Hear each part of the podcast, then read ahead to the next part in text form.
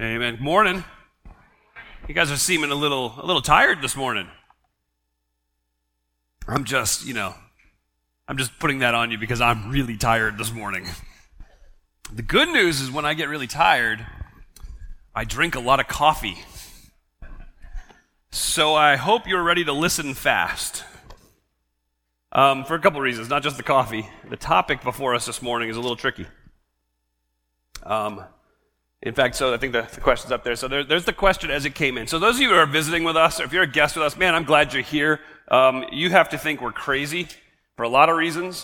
But in particular, when you see what it is that we're going to attempt to walk through this morning together, you're like, wow, that's a very friendly message this morning. Um, in fact, what's happened is over a few months, uh, our membership submitted their questions that they thought they would like to have answered during the summer preaching series. And then we dumped all those questions out, and we had about 555 votes come in.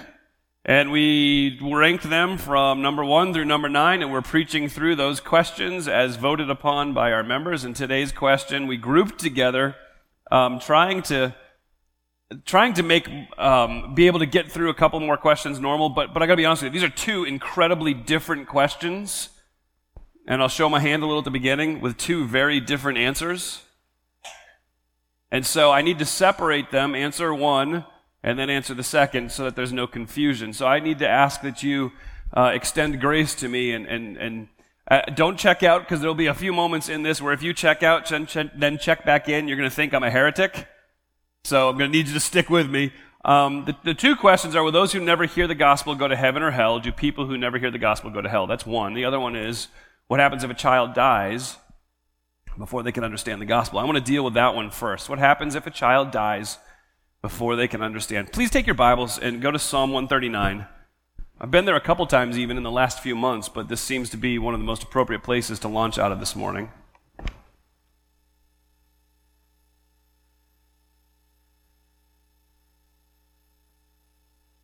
Just a little explanation behind it. I'm going to um, talk about the unborn child, the, the born child, the young infant.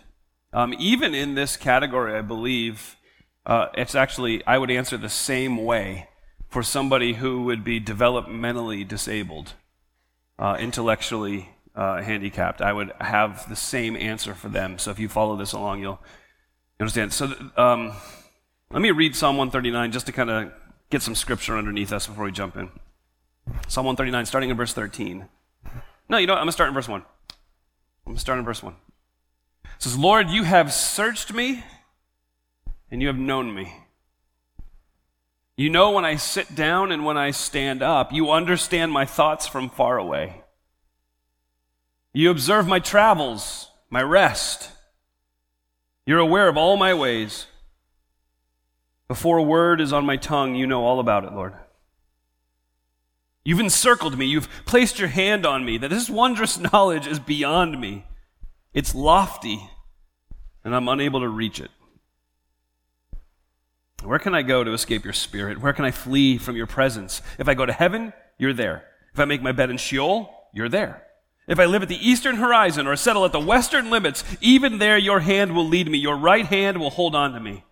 If I say, Surely the darkness will hide me, and the light around me will be night, even in the darkness, well, it's not dark to you. The night shines like the day. Darkness and light are alike to you.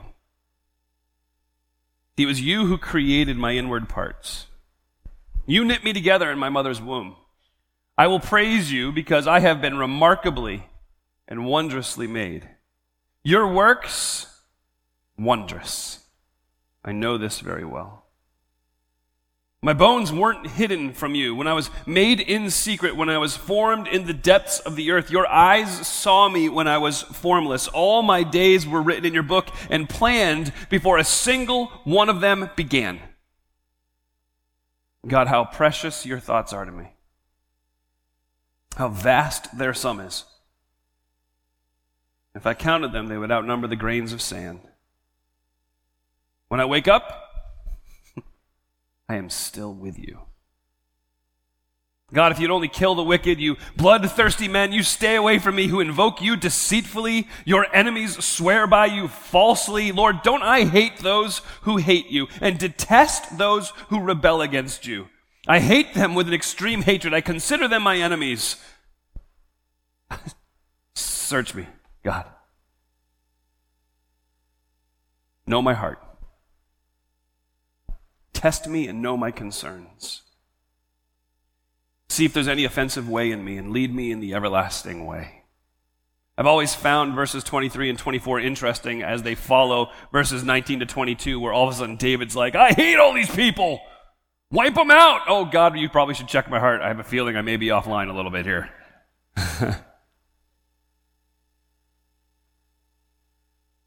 what happens if a child dies before they can understand? I have gotten that question um, countless times in the roughly 20 years I've been in ministry. That question is not um, a theological one when it's asked, it's a personal one. Virtually every time that question comes up, it is through tears. Um, usually, um, if the child is an infant, the question comes up so, how old do they need to be to get in? What's the age of accountability? So, uh, I'm just going to walk through with you what I say to a family who has asked me these questions after they've lost a child. The first thing I will tell them is this hope is not found in the age of your child. There's no, that's a false hope. There's no hope in the age of a child. Hope is found in God's character. And that's where you need to begin. God is trustworthy. He is just. He is right. He is faithful. And He is good. He can be trusted. Psalm 34 tells us He doesn't despise those who have a broken heart. Psalm 86 tells us that he is full of compassion and he is gracious and he's long suffering as he, he's abundant in mercy and in truth. 2 Peter 3 tells us that he doesn't want anybody to perish, but he, his desire is that all would come to know him and all would come in repentance. Revelation 21 tells us that, that, that he is a God who will wipe away every tear from our eyes. There'll be no more death in his presence. There'll be no more sorrow in his presence. There'll be no more crying in his presence. Pain will be gone forever. We can be assured, based on God's character, that God will do what is right and loving because he is the standard of rightness and love. We just read Psalm 139, and as you get to the middle section there, you get to see it was God who created the inward parts. It was God who knit me together in my mother's womb. It was, it was God who saw me being formed in secret. It was God who saw me even when I was formless. It was God who wrote all my days in his book and planned every single one of them, even before one of them had begun. It was God's intimate involvement in, in, in our creation as a, as a baby in the womb so just from that alone, there's reason to believe that a caring God who, who created that life to begin with and knows intimately everything about that life, should that life end in its infancy, there'd be every reason just from that psalm alone to be able to just trust the grace of God. The God who is good, compassionate, and who is by nature a Savior. He can be trusted. So I'd begin with the family talking about the nature of God, and then I would slip into we need to also discuss the nature of our children. Now, the Bible is absolutely crystal clear that all children are born sinners. I know you think you may have the one exception to that rule. Actually, it's usually parents are like, uh uh-uh, uh I don't think that at all. They may think it, but I don't think it. because of Romans 5:12, through one man's sin entered into the world and death by sin because all have sinned. Through, through, through the embedding of the sin nature in all of humanity, um, our children are born with an irresistible bent toward sin. And any, any notion that children are born morally neutral and free from a predisposition to sin is contrary to what the Bible teaches. The Bible tells us that sinfulness isn't a condition that comes upon people when they're old enough to actually choose to sin. The Bible teaches us it's a condition of the entire human race, and every conception brings into being a sinful life. Psalm 58, it might be 85, says that we, um, the wicked go astray even from the womb. So, so no child, whether it be unborn, born, whether it be a, a developmentally disabled or challenged child, no child, no person, no human being is innocent or deserving of salvation. The nature of God is one of compassion and grace and mercy. The nature of children is in need of grace, compassion, and mercy. The beautiful thing is the nature of salvation is grace, compassion, and mercy applied. salvation is a picture of, of God giving you what you don't deserve. That's grace. God, uh, salvation is also a picture of God not giving you what you do deserve, which is mercy. And so, every single one of us in this room, it doesn't matter at what age you came to know Jesus Christ, you are in Jesus Christ not by any works of your own. You're, you're not in Christ because you got baptized. You're not in Christ because you're a member of a church. You're not in Christ because you regularly tithe. You're not in Christ because you carry a big old Bible and wear a tie every once and again. You're not in Christ because you don't swear. You're not in Christ because you're not an alcoholic. You're not in Christ because you love your spouse and your children. You're in Christ because of grace and mercy. In fact, all of those good things you would pile up are a huge offense to God because God said, I don't care how hard you try, all of your righteousness, it's like filthy rags. And what do we do as a result? We don't be like, oh, you're right, I should trust you for my salvation. We're like, no, I'm going to do more good then. It's a slap in the face of the God who told us that our righteousnesses are disgusting to him. So, how were you saved? Were you saved by the law? Were you saved by doing good works? No, you were saved by grace and you were saved by mercy. You were saved not by anything you did, but you were saved because of what Jesus did for you. So, what does that mean for infants? What does that mean for unborn? What does that mean for the little babies? Do, do they need to be baptized? Do they need to be dedicated? Do I need to be baptized? Excuse me, do I need to be a, a member of a church? No, they would come into the presence of God only through the sacrificial work of Jesus Christ, because that's the only way anybody can be saved. Jesus told us that I'm the way, the truth, and the life, and no man comes to the Father but through me. No one gets to heaven based on innocence. They get to heaven because Jesus loved us enough to leave heaven for us. Jesus loved us enough to take our place on the cross. Jesus loved us enough to set us free from sin because his righteousness has been credited to our account. So, my answer to this question to a grieving family would be what happens if a child dies before they can understand? It'd be look, look at the nature and character of who God is. He is compassionate and gracious and mercy. Your child is in need of compassion, grace, and mercy. Salvation is compassion, grace, and mercy. I believe uh, that when a child dies, that they are immediately ushered into heaven. I don't think it's because they're innocent. I think it's because Jesus' blood is applied to their account. Jesus' righteousness is given to them and credited to them. Um, so, do you see this anywhere in Scripture? Good question. I'm glad you guys think that way. there's nothing overt, there's nothing super specific. It's not lost on me. Um, there are some things you can find in Scripture. Job chapter 3. There's a comment that Job makes in the middle of his suffering, and he says, Man, I wish I was just a, a stillborn baby who was in rest.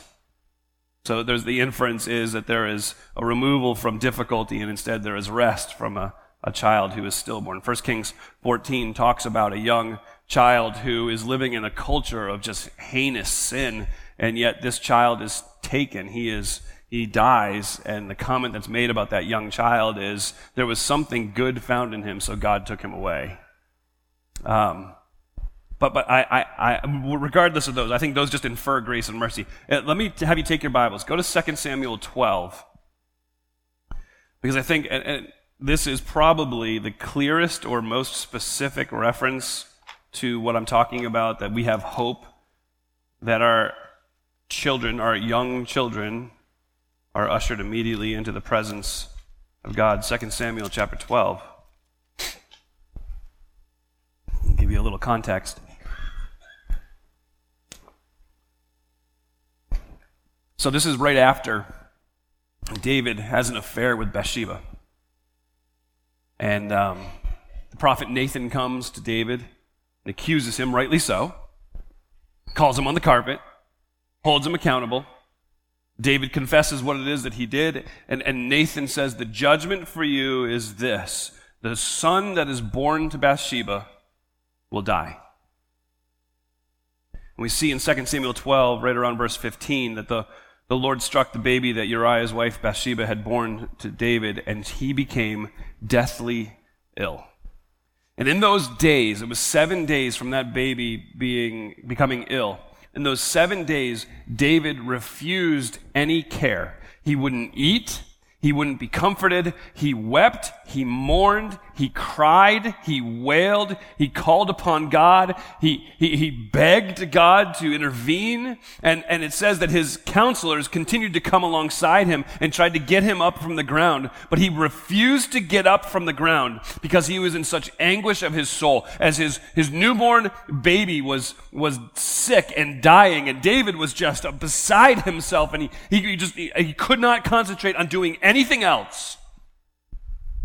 And on the seventh day, it says his counselors, his leadership team, his elders, his, his, his friends came into the room where he was.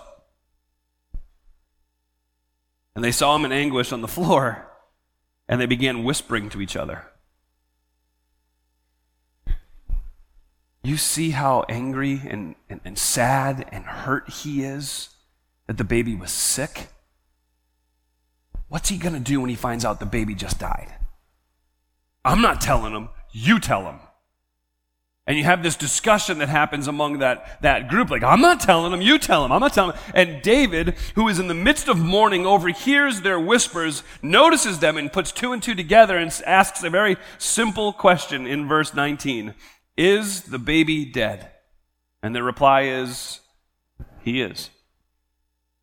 And now David does something unthinkable.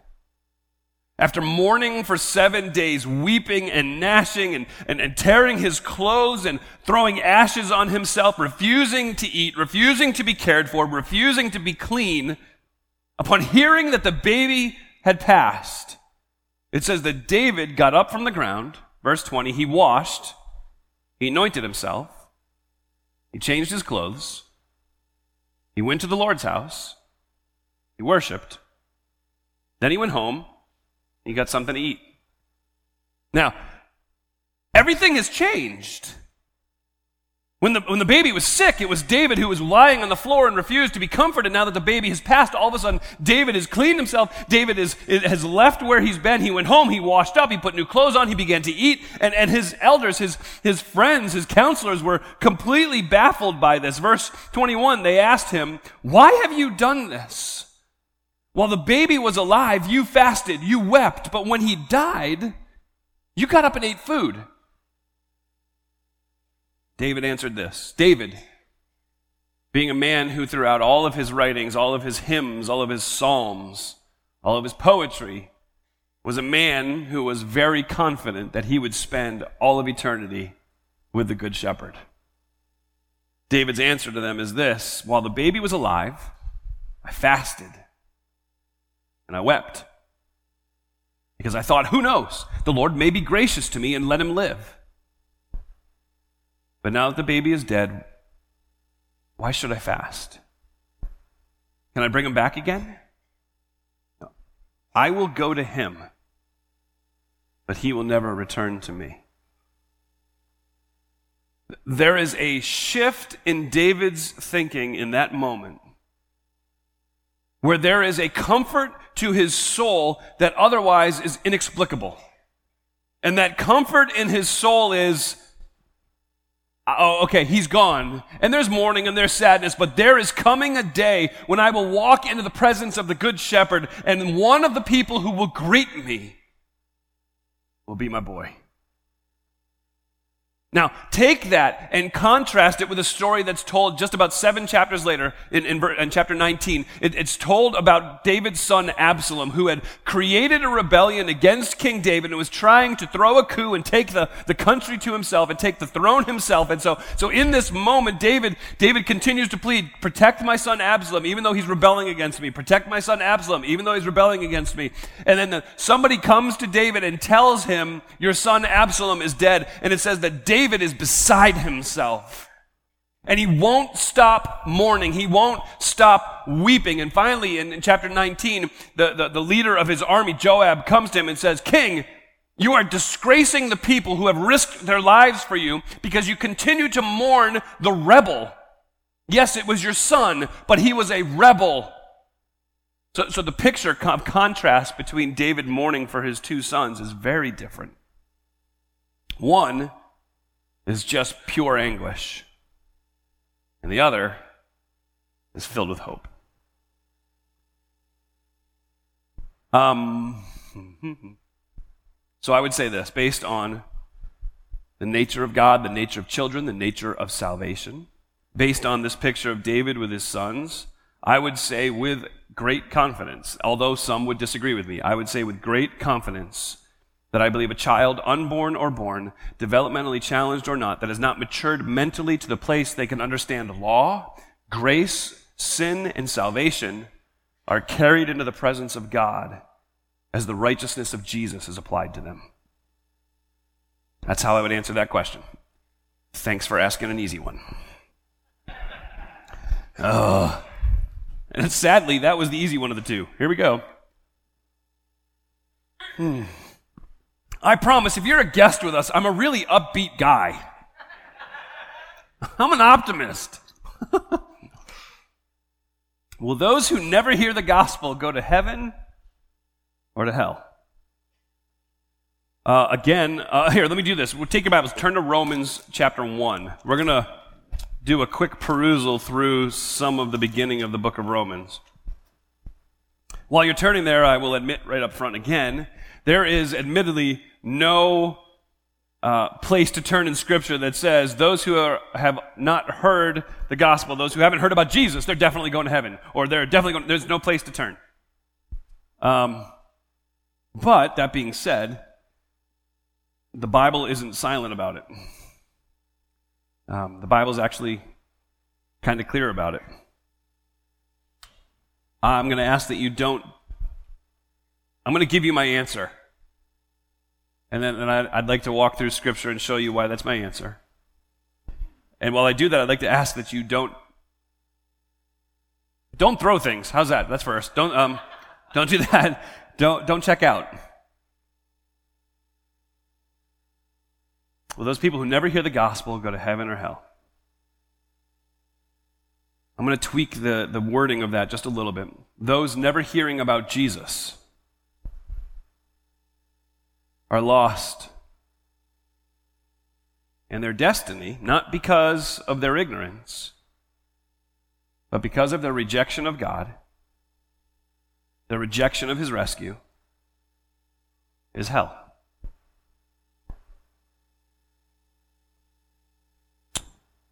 Uh, I'm going to try to explain that. I'm going to tell you up front that that should be heavy. The reason I have you in the book of Romans is this Romans is a wonderful book if you're trying to understand salvation. You start in Romans 1 and you start unpacking, and, and Paul walks through and says, This is why you need salvation, and this is how horrible you, have, uh, you are, that you've tried to earn your own salvation, how terribly it's gone. This is all those things. And then here's the glorious good news of salvation, and he unpacks those things. And that's usually what we turn to the book of Romans for, but, but what we need to understand is Romans is, I believe, an apologetic for reaching the unreached people. What, what Paul is doing in the book of Romans is this. He's, if you get to Romans 15, if you're reading through the book, you, you, when you get there, he, he says to this church in Rome, he says, I, am this is my plan. I want to come to you. I'm going to be in Rome. And my desire isn't to stay in Rome. See, there's a church in Rome. You've heard about Jesus there in Rome. But if you continue going west, you end up in Spain and they know nothing of Jesus Christ. And so my desire is to come to Rome and to use you kind of as a hub. And I'm going to go to Spain because I don't want to build upon what other people have already started building. I want to go to those places where nobody has ever heard. And I'm going to lay out the truths of Jesus Christ. And we're going to watch people come gloriously to salvation. That's Paul's desire. And I think what he does in the book of Romans is he builds an argument starting in chapter one as to why we need to reach unreached people groups. Romans 1 16 says this I am not ashamed of the gospel because it is the power of God for salvation to everyone who believes, first to the Jew, also to the Greek. For in it the righteousness of God is revealed from faith to faith, just as it is written, the righteous will live by faith. So, so what Paul says is, I, I will not be ashamed of the gospel. This is, this is it. The, the gospel is the declaration of what Jesus Christ did for us. It's the, the, the cry from the, um, the, the battle.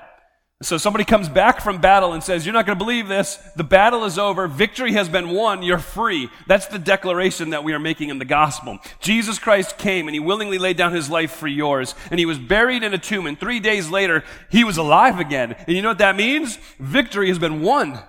And it's ours. He's, we're, we're free because of what Jesus did. And, and so Paul says, I will never be ashamed of that. I want to make that the point of everything that I do. And so that leads us into uh, these things. I'm going to put these points up and kind of, we're going to move through them pretty quickly.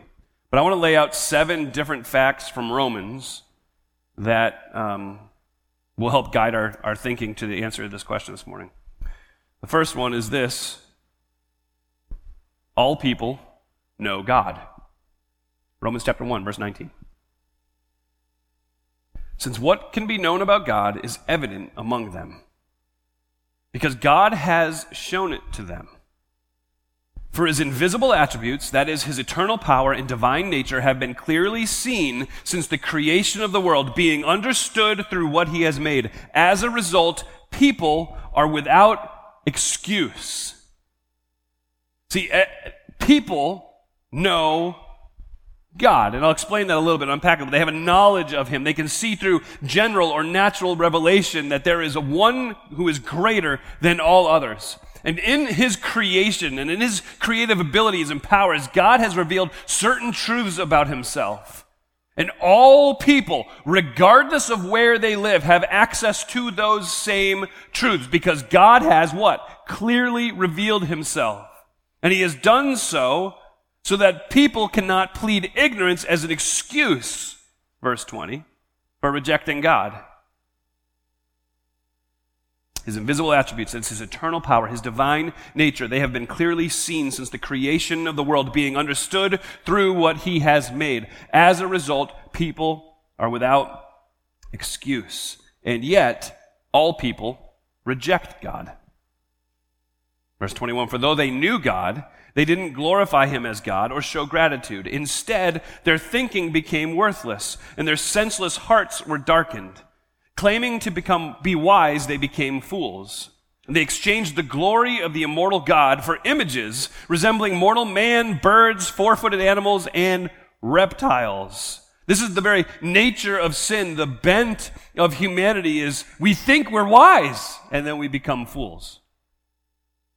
This is us. This is, we, we, we worship created things instead of the, the creator. And there's certainly enough evidence to show that whatever is created isn't God. And, and, and I'm not, I, I certainly do not want to pick on any specific people group or religion, okay? That is not my intent. But, but just to point uh, to worshiping the creation versus the creator. I cannot for the life of me understand how logically Hindus can look at cows as a, a creature that needs to be worshiped. Okay, I'm not making fun of Hindus. I am going to make fun of cows. Farmers, you know what I'm talking about. How can anybody look at that creature and be like, that's it? That's the hope. This is the one. Is he claiming to be wise? We've just simply become fools. Every single one of us, it doesn't matter who you are, where you are. It can be urban, suburban, or rural America. It can be in the most rural of jungles, any place you go, the most remote of jungles. It doesn't matter where you are. All people have rejected God. One of the responses to that is, but you know, those people who have never heard of Jesus, they did the best they could with what they had. The reality is, Paul says, that's not good enough. The very core of our sin is to worship created things. Idolatry is not good enough. Lost humanity, we will constantly and consistently distort general revelation, the idea of creation, in order to make much of ourselves. And so, because of this, there are no innocent people in the world. Turn over to chapter 3, Romans chapter 3.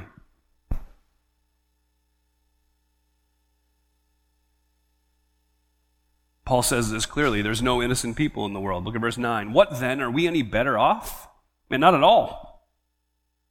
We've already charged that both Jews and Gentiles are all under sin. As it's written, there is no one righteous, not even one. There is no one who understands. There is no one who seeks God. All have turned away. All alike have become worthless. There is no one who does what is good, not even one. Their throat is an open grave. They deceive with their tongues. Viper's venom is under their lips. Their mouth is full of cursing and bitterness. Their feet are swift to shed blood. Ruin and wretchedness are in their paths, and the path of peace they haven't known because there's no fear of God before their eyes. No one is righteous, not even one. All right, hold on. What happens then to the innocent guy in the jungles of Brazil? All right?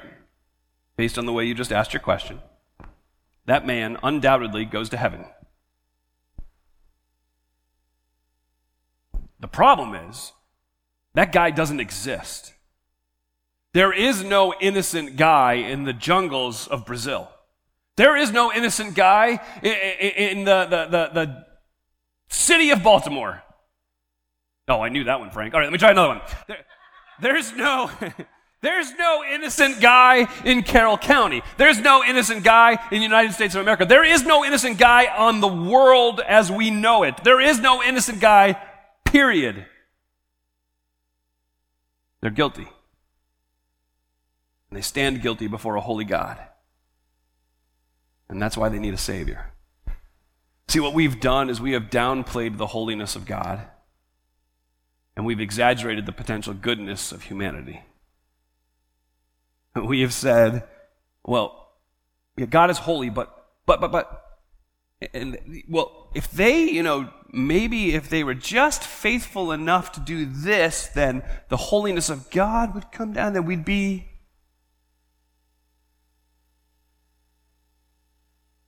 You have to understand, it's not that we commit sins, it's not that we are sinners. It's verse um, 9 says, We are all under sin.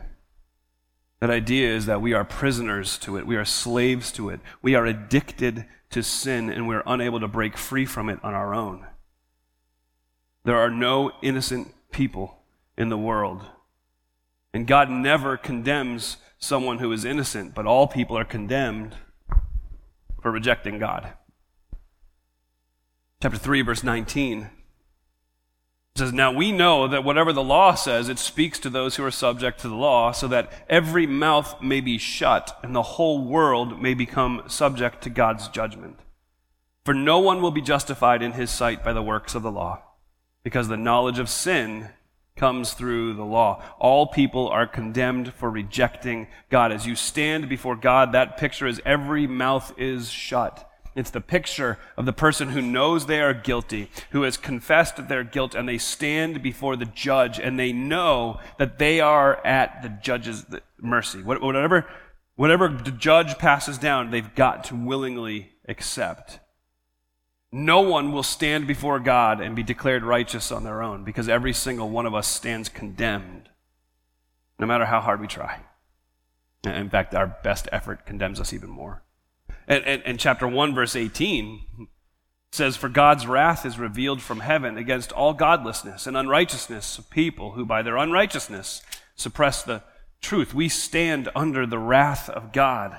Please understand that you are not condemned for rejecting the gospel. You are condemned for rejecting God. So, because all people are condemned, the humanity is, is in sin they're separated from God because of their sin. But God has made a way of salvation. Chapter 3, verse 23 For all have sinned and come short of the glory of God. But please don't stop there. That's a fantastic verse that helps us grapple with the depravity of our sinfulness. But we tend to quote that one and stop. Keep reading. For all have sinned and come short of the glory of God, but they are justified freely by His grace through the redemption that is in Jesus Christ. And God presented him as an atoning sacrifice in his blood, received through faith to demonstrate his righteousness, because in his restraint, God passed over the sins previously committed. God presented Jesus to demonstrate his righteousness at the present time so that he would be righteous. They would declare righteous the one who has faith in Jesus. God made a way of salvation.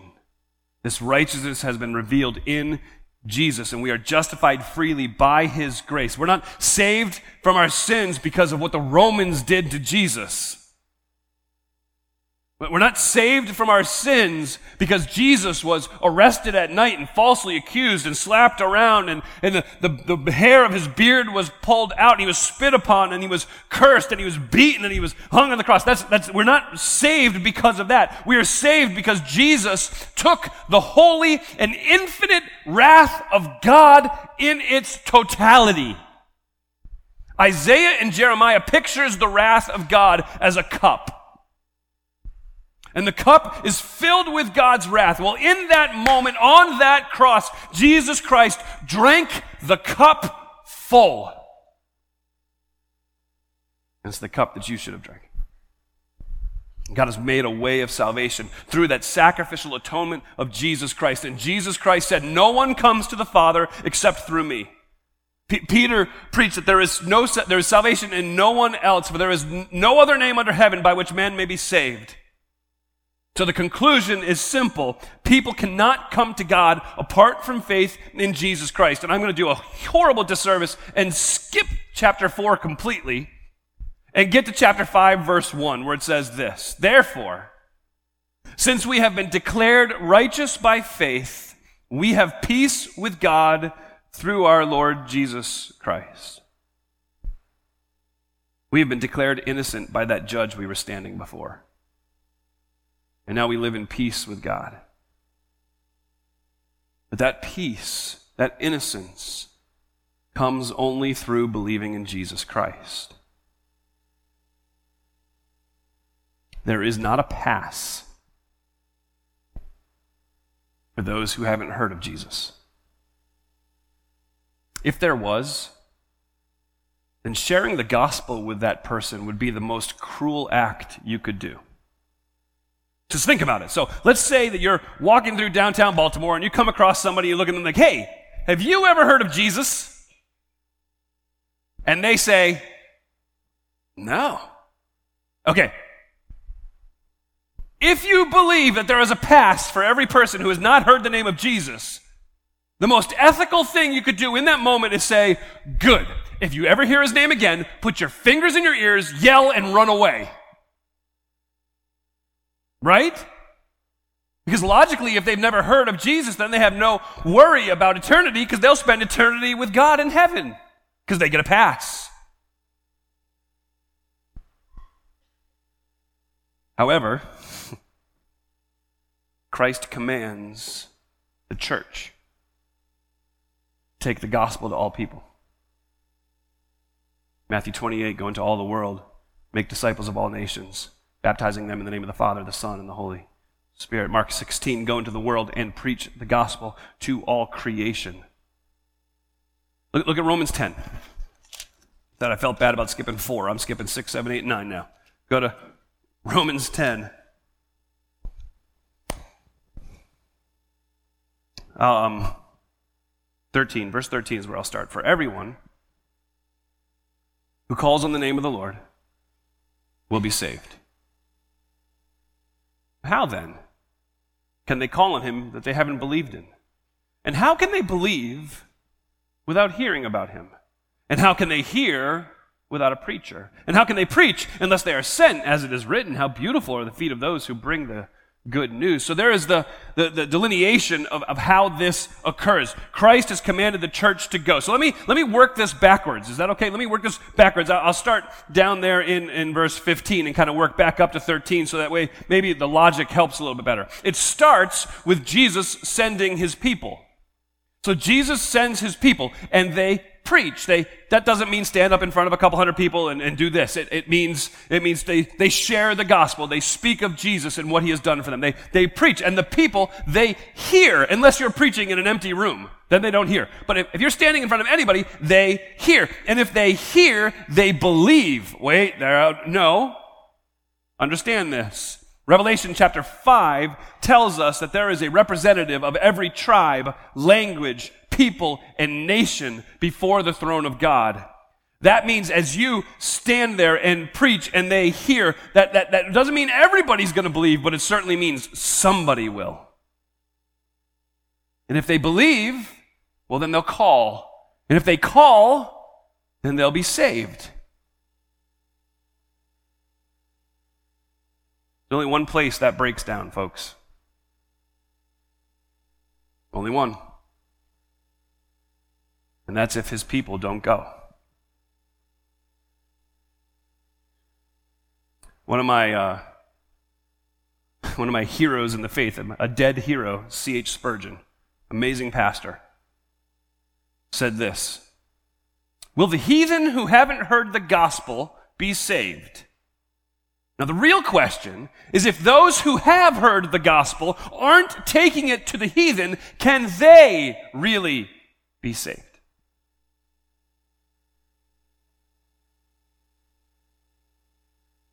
See, God can do whatever He wants. And He's made it very clear that it's you and me that He wants to use. Every follower of Jesus, this is our call please don't, don't sit here and be irritated by the bad news. Instead, obey Jesus. Um, we've been praying as elders. I'm praying personally that um, God would raise up 50 people and send them in the next 10 years. And I will tell you, we are on our way to that already. What stinks is God doesn't check with us which people. He just takes whoever he wants, and we have to be good with it. Because some of you, I'm just kidding. I wonder, you, you know what I meant. I am praying that God raises up a people who aren't sitting in those seats waiting for a tingly feeling or goosebumps, but instead are willing to step out and obey Jesus now. I mean, it goes back to our, our question that we're, we're Will those who never hear the gospel go to heaven or hell? Folks, there are around 2 billion people who haven't heard about Jesus.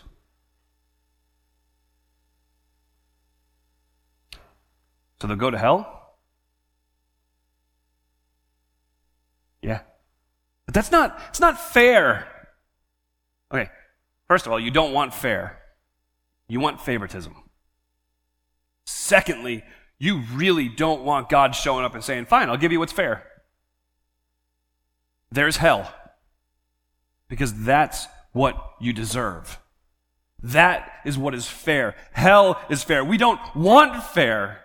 Is it fair that in our rebellion God showed up and rescued us? Is, is, it, is it fair that He took my nails, my crown of thorns, my cross, and that He drank that cup of God's wrath that was reserved for me? Is that fair?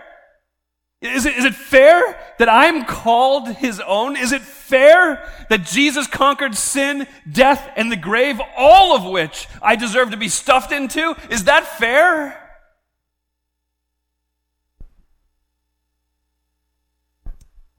Is it fair that we're sitting here keeping the gospel to ourselves? Father, I ask that you would raise us up as a church that longs to share the good news of Jesus Christ with other people. This has not been fun in any way. It's been hard. But God, what I do know is that you are glorified when we accept the hard truths of your word. So, Lord, I pray you would be glorified even in this moment. I pray that men and women in this room, even boys and girls in this room, would understand the calling that you have placed on every single one of their lives to open their mouths about Jesus. And God, may they be obedient. Lord, help us to wrestle with what truly is fair. Help us to understand what we have versus what we deserve. And God, may that shake us to our core. Open our mouths. Open our mouths. Be pleased with our obedience, I pray. Amen.